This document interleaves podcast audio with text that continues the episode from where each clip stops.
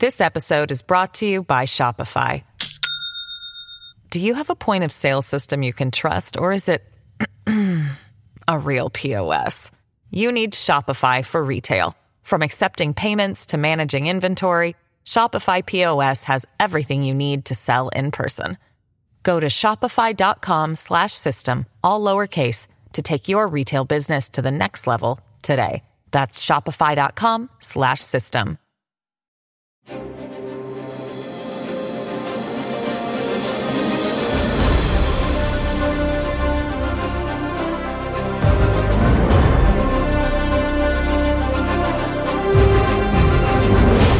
News Podcast presents Bret Baier's All Star Panel. America's got to be in the lead if you want to deal with these threats. We're going to lead. The mourning is over, the Shiva is done. And if you're a conservative, you should be optimistic. You know, my main priority right now is making sure that it delivers for the American people. Yeah, the president sounded like he's concerned about it, but no specifics, no change in policy. We have to make our country great again, and I will do that. I think the president gets criticized by people all the time for the stuff he says, by people who ignore what he does. Now, Fox's chief political anchor, Bret Baier. The United States military presence on Afghanistan's soil is over, but American citizens, green card holders, and Afghan allies remain stranded in the Taliban controlled country. How many, we don't know. Members of Congress have been looking for answers as to how this happened. Secretary of State Antony Blinken up on Capitol Hill answering questions about that. Additionally, California's Governor Gavin Newsom, Democrat, attempts to stave off a recall, recall effort in the Golden State this week. For more on this, we'll bring in our panel this week Washington Post columnist and AEI resident fellow Mark Thiessen, former Democratic Tennessee Congressman Harold Ford Jr., and publisher and editor in chief of the Cook Political Report, Amy Walter. Well, first, Amy, congratulations on the new title. Well, thank you very much, Bret. This is, yes, I'm, I'm filling some big shoes, but this is a, a really great new adventure you know, Cook Political Report has been great over the years about uh, kind of forecasting where the the country is on on the big issues of the day.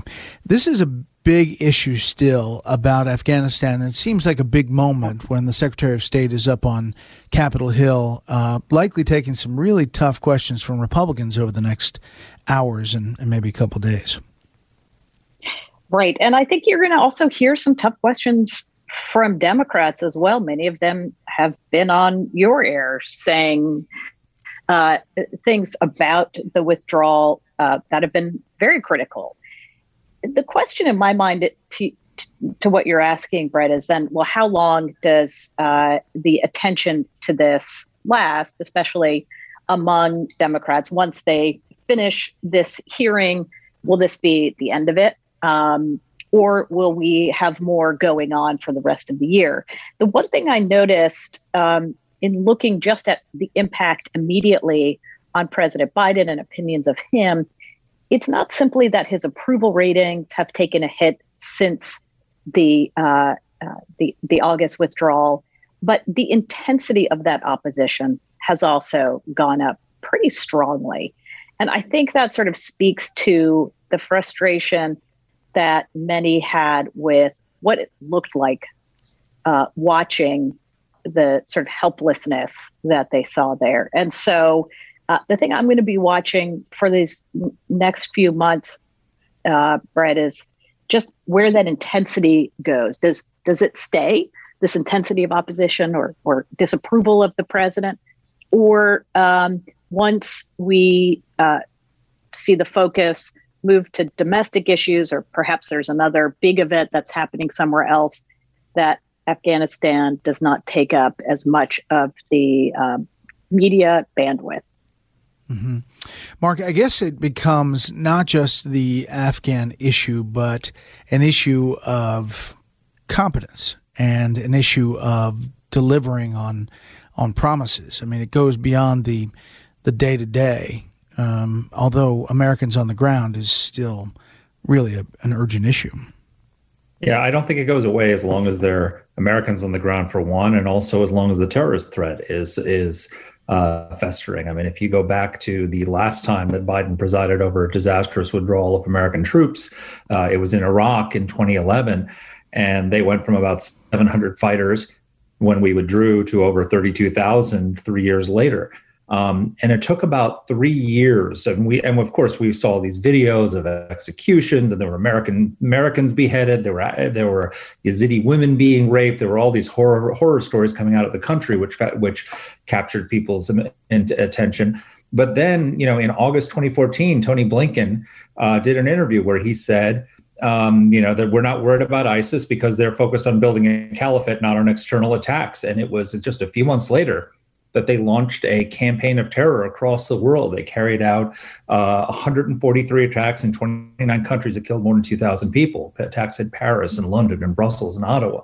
And so I, I suspect there's a very good chance we'll see something similar happening in the uh, in in in Afghanistan, where the terrorist threat is going to grow and fester, and eventually it'll explode. Um, and if that happens, then uh, this this uh, this isn't going to go away very quickly. You know, Harold, the common refrain from the president and now the Secretary of State upon Capitol Hill is that they inherited this deadline, but they didn't inherit a plan of, you know, how, how this goes. And I, understanding that wanting to end the war, uh, military presence in Afghanistan is very popular across the board, Democrats and Republicans. Uh, why not hit the pause button and come up with a workable, sensible plan if it's not tied to that deadline? Look, these are questions that the secretary will will have to answer. Uh, there's certain things that President Trump wanted on a certain timetable that the White House, this White House, and this president chose not to adhere to. So let, let, let's just be candid. There's no doubt you have a Republican president, the previous one that, that declared we would get out had a had a plan to do it or had some some sort of a plan, semblance of a plan that he now says that would not have resulted in the kind of uh, exit that we that we saw. There's no evidence of, of him of us having him, him having actually having that plan, but you give you take him at his word. Then you have this president who who for a long time uh, has wanted to get out of Afghanistan, campaigned on it, and I think accountability will fall where the mistakes were made uh, during this exit it's interesting as I listen to some of the Democrats and Republicans. I think Amy's right. Democrats are asking tough questions today as well.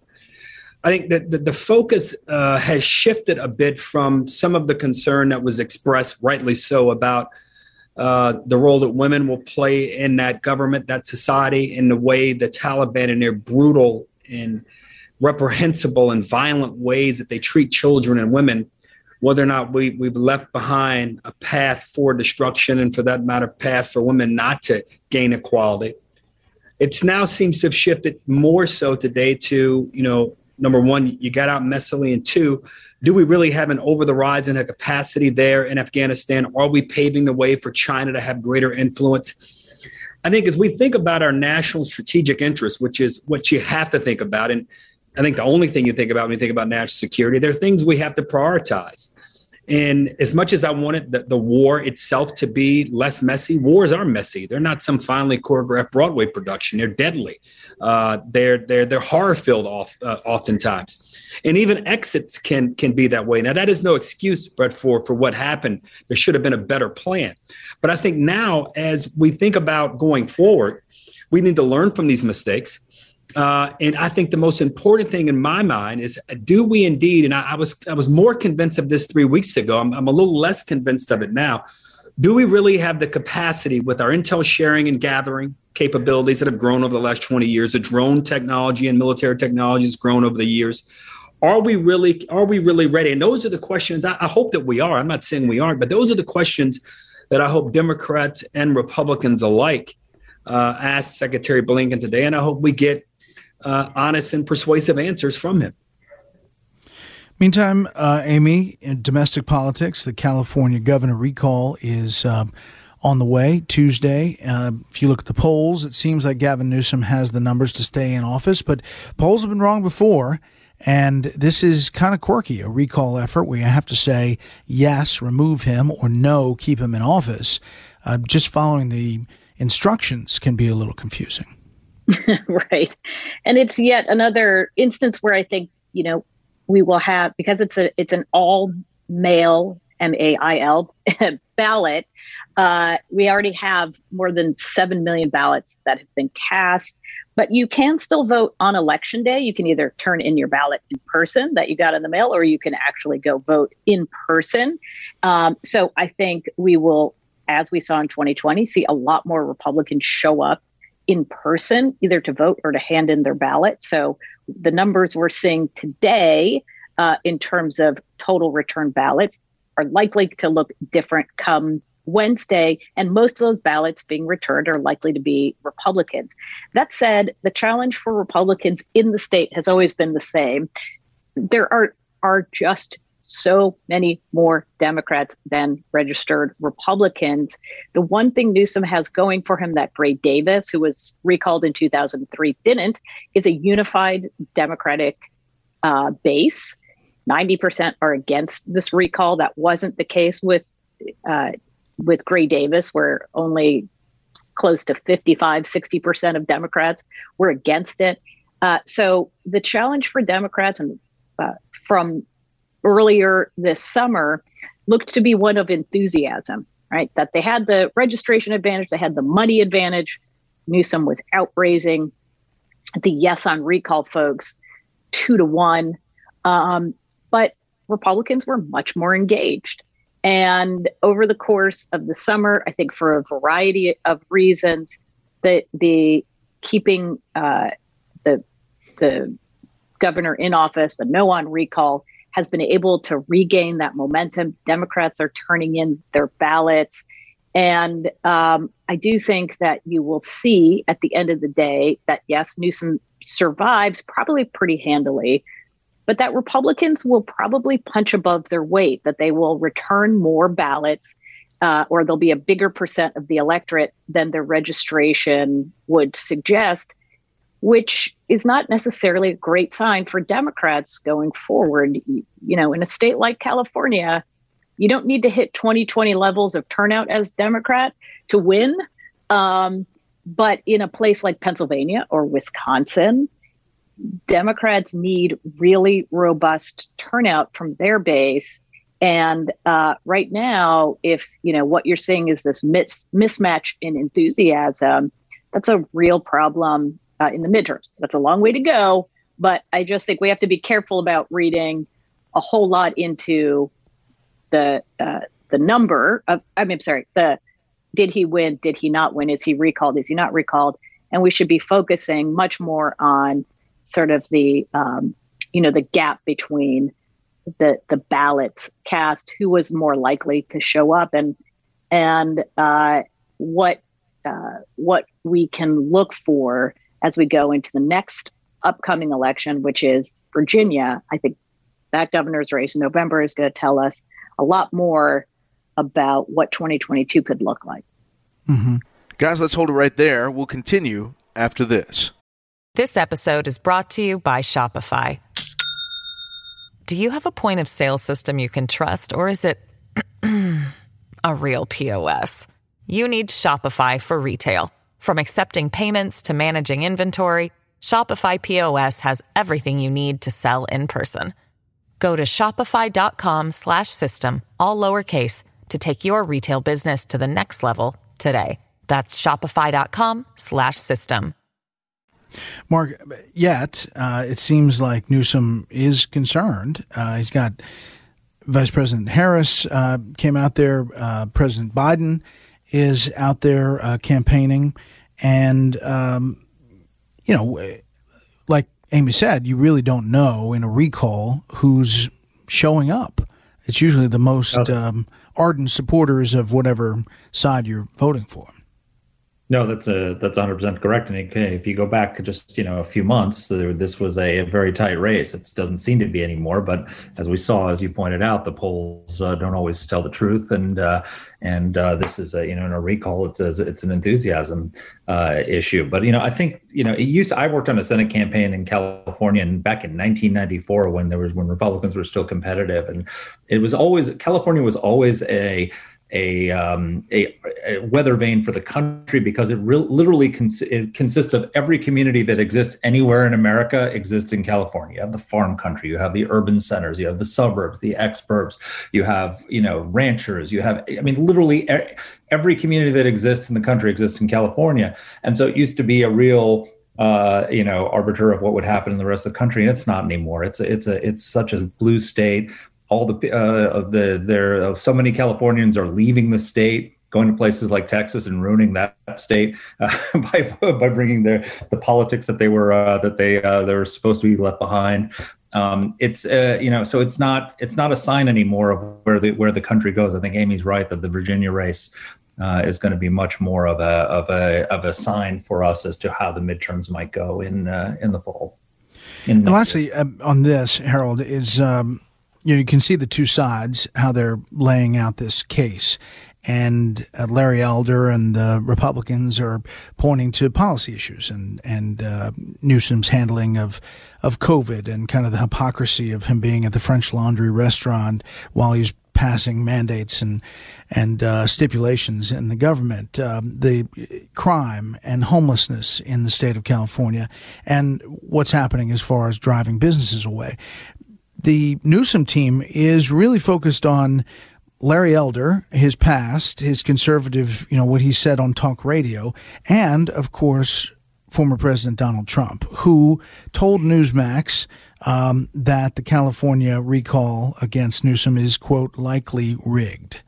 Um, which again, we go down the rabbit hole of which the election was not rigged. And uh, California has a long history of mail in ballots, but the president went down that road um, to talk about this, giving almost Newsom and his team uh, more ammo as they head to the 14th. Look, I, I think as you as you raise some of those those issues, the homelessness issue, the crime issue, tax rates, uh, I know Mark may not think as highly of Californians as I do leaving the state. Uh, the great thing about our country is we can we can vote with our feet uh, and vote with how we live.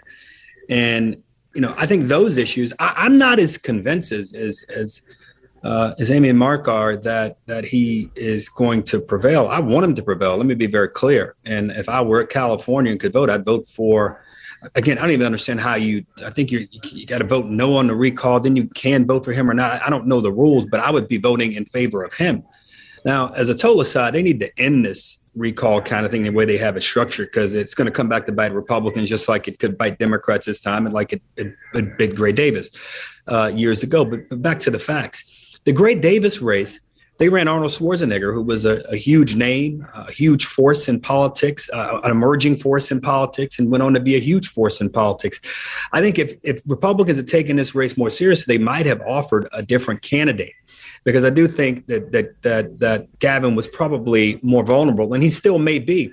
Who knows those seven million mail-in ballots? You know, when those people mailed in those ballots, what might have prompted them or persuaded them to mail it in. You generally think in a special election, you get the really inspired and motivated voters to go vote. And it would seem to me that people who were probably most motivated were probably upset or disappointed or frustrated with Gavin and might have gone to vote against him. So I'm not I'm not as persuaded as as as everyone is that he he's going to prevail as much as I want him to prevail.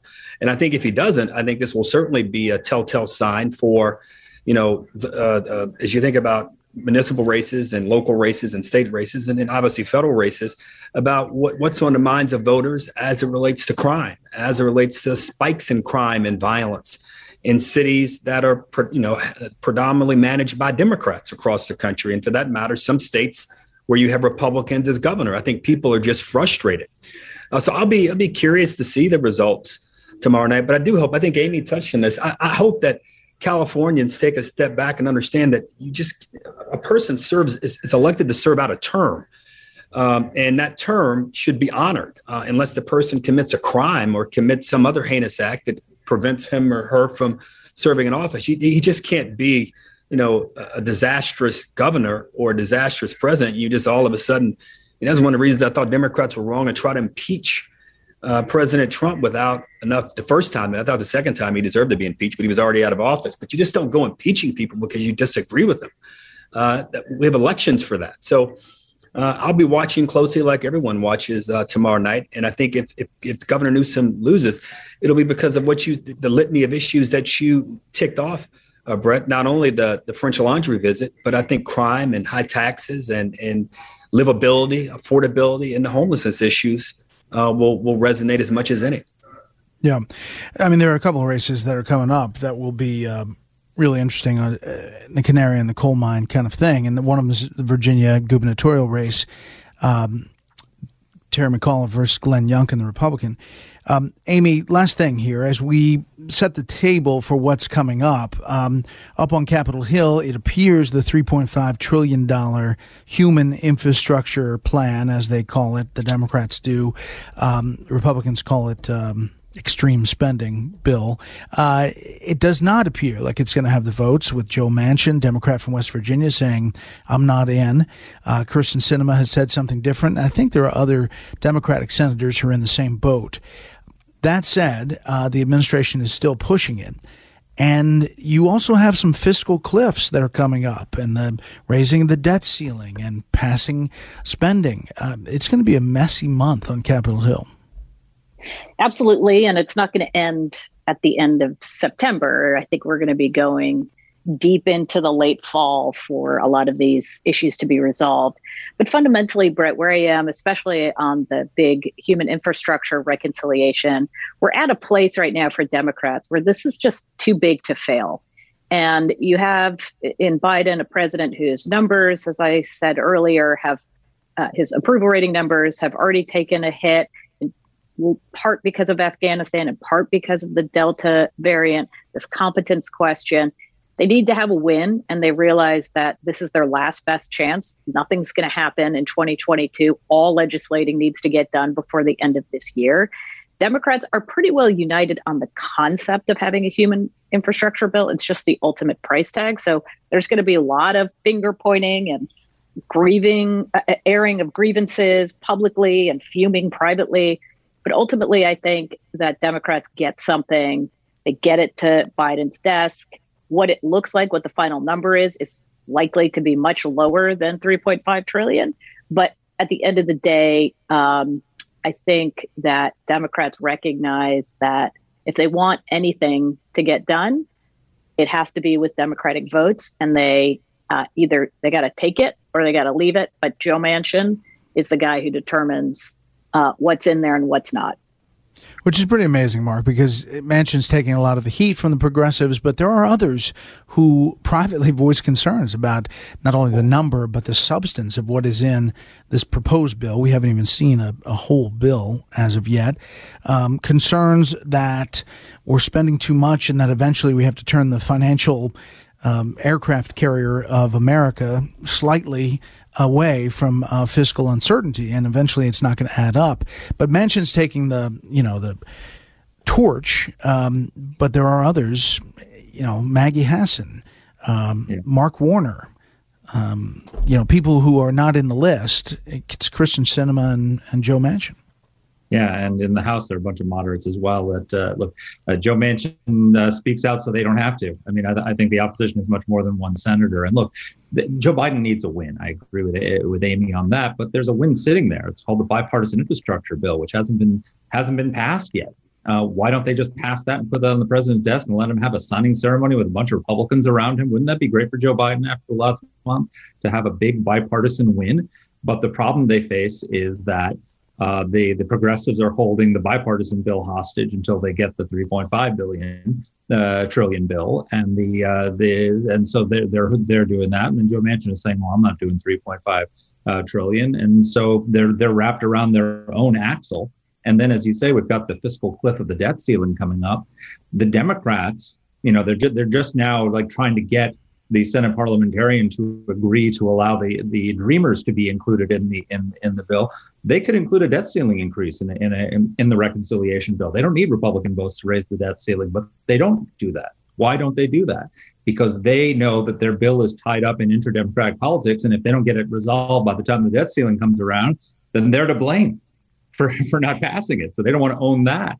Uh, they could, you know, there's no uh, fiscal cliff when it comes to um, you know, the government shutting down, they could pass a continuing resolution that funds the government at current levels. Republicans will vote for it. So all of these are Democrat created crises. Uh, that uh, you know, and you would think after the crisis on the border, the crisis in Afghanistan, do they really want to create another now a fiscal crisis that's self-created on top of all the other ones that they've created in in our national security uh, realm? Yeah. I mean, to be fair, um, Harold, I'll leave with you, is that Republicans had no problem uh, voting for a debt ceiling increase under President Trump. Um, there was not a standoff, obviously. Um, and there looks like there will be one now. So that's, you know, a, a Republican thing um, that is different in two administrations. Um, but to Mark's point, um, there is something here that is um, eventually going to have to be dealt with uh, on our fiscal stability. And um, long term, it just doesn't add up. No, without question. The, the, amazing thing to me about the debt ceiling, you know, I was in Congress and had to vote for these things and, and been outside of it watching it. Just to remind everybody, these are bills that we've already racked up. These are not things, you know, it's like we, we already had the dinner right? You got to pay for it. It's not like we're saying we're going to go dinner three more nights this week to three more expensive restaurants, and we need someone to call the credit card to give us more credit. We have to pay for the stuff we, have already done. Uh, you know, they need to change that. The Congress needs to change that as well. And, and I know the politics behind it. Sometimes you want to blame the other side, but these are things we already spent and for. And Republicans did it, Democrats did it. There's no one has a monopoly on profligacy and all the kind of spending that that has happened. But look, I, I do agree with Mark and Amy, uh, and I think Mark might have said it more bluntly. The, the Democrats need to give the president a win here and they need and the reason they can is because obviously there's there's resistance from House Democrats to to pass this thing, uh, to pass just uh, the infrastructure physical one until they get the other one done. But Joe Manchin has given them a path. I mean, he's given them a trillion to a trillion and a half dollars. He's he might be willing to spend. He said if he can explain it back home, and I think that kind of fundamental political uh, talk is something that everybody can understand. You know, he's gotten into a little bit of a tit for tat. He Senator Manchin has with the Congresswoman here in New York, where I live, and uh, she, uh, she, represents the Queens area. I think we, their acronym is AOC. She, I think, suggested that maybe some of his words were patronizing the way he described her. I'm not. I know Joe Manchin. I don't. I don't. I don't. I've never known him to be that way. I hope they can get in a room and try to figure out what their priorities are and realize they're not going to get the three and a half number and everyone figure out what what what one and a half or one and one and a half is going to make the country and families and communities stronger and better and let democrats go out and do it. Otherwise i think mark is not that i don't want mark to be right ever but i hope he's i hope he's not right in this regard that if biden doesn't get a victory that it's going to be really disastrous for him. I happen to think he's right about that. I think biden needs a win and the democrats ought to give him one. Get a little momentum and the country may then come back around and say, you know what, we're willing to spend another two to two and a half, whatever the number may be, trillion dollars for some of the other human infrastructure that the president wants. One last thing on California, I didn't mean at all to suggest that Virginia was not uh, the, you know a, a, test case. I will say this: we talked about Texas and people from California moving to Texas. Texas has given Democrats kind of a lifeline in some of these these uh, states, particularly Virginia, after this abortion law, because it's going to allow Terry McAuliffe and others to shift the conversation from some of the things they might not have wanted to talk about to this very issue, which is something that he indeed wants to talk about. So. Well, that's exactly right. I mean that that moment uh, changed politics uh, for Democrats to be able to focus on that in the short term. You know, a lot of people say the process is just boring for people out, out there in America, but the process is eventually gets us to uh, getting something across the finish line. And we always do seem like we're one election away from solving big problems. Uh, we'll see how this plays out. Panel, thanks so much. Here's a bit of American history. On September 13th, 1788, New York City was established as America's first capital under the Constitution. New York had already hosted the nation's legislature and had served as the de facto capital since 1785. In late 1784, the Continental Congress voted to make New York City its meeting place until a federal district on the banks of the Delaware River near Philadelphia could be completed. They chose they chose Old City Hall, which was then renamed Federal Hall to serve as the Capitol building. Congress met for the last time in Federal Hall on August 12, 1790 before relocating to Philadelphia and then later Washington, D.C., the District of Columbia. That'll do it for this week. You can hear more of this series at foxnewspodcast.com or wherever you download podcasts. Make sure to leave a rating and review. We want to hear from you. For Mark and Harold and Amy, I'm Bret Baier. We'll see you next time.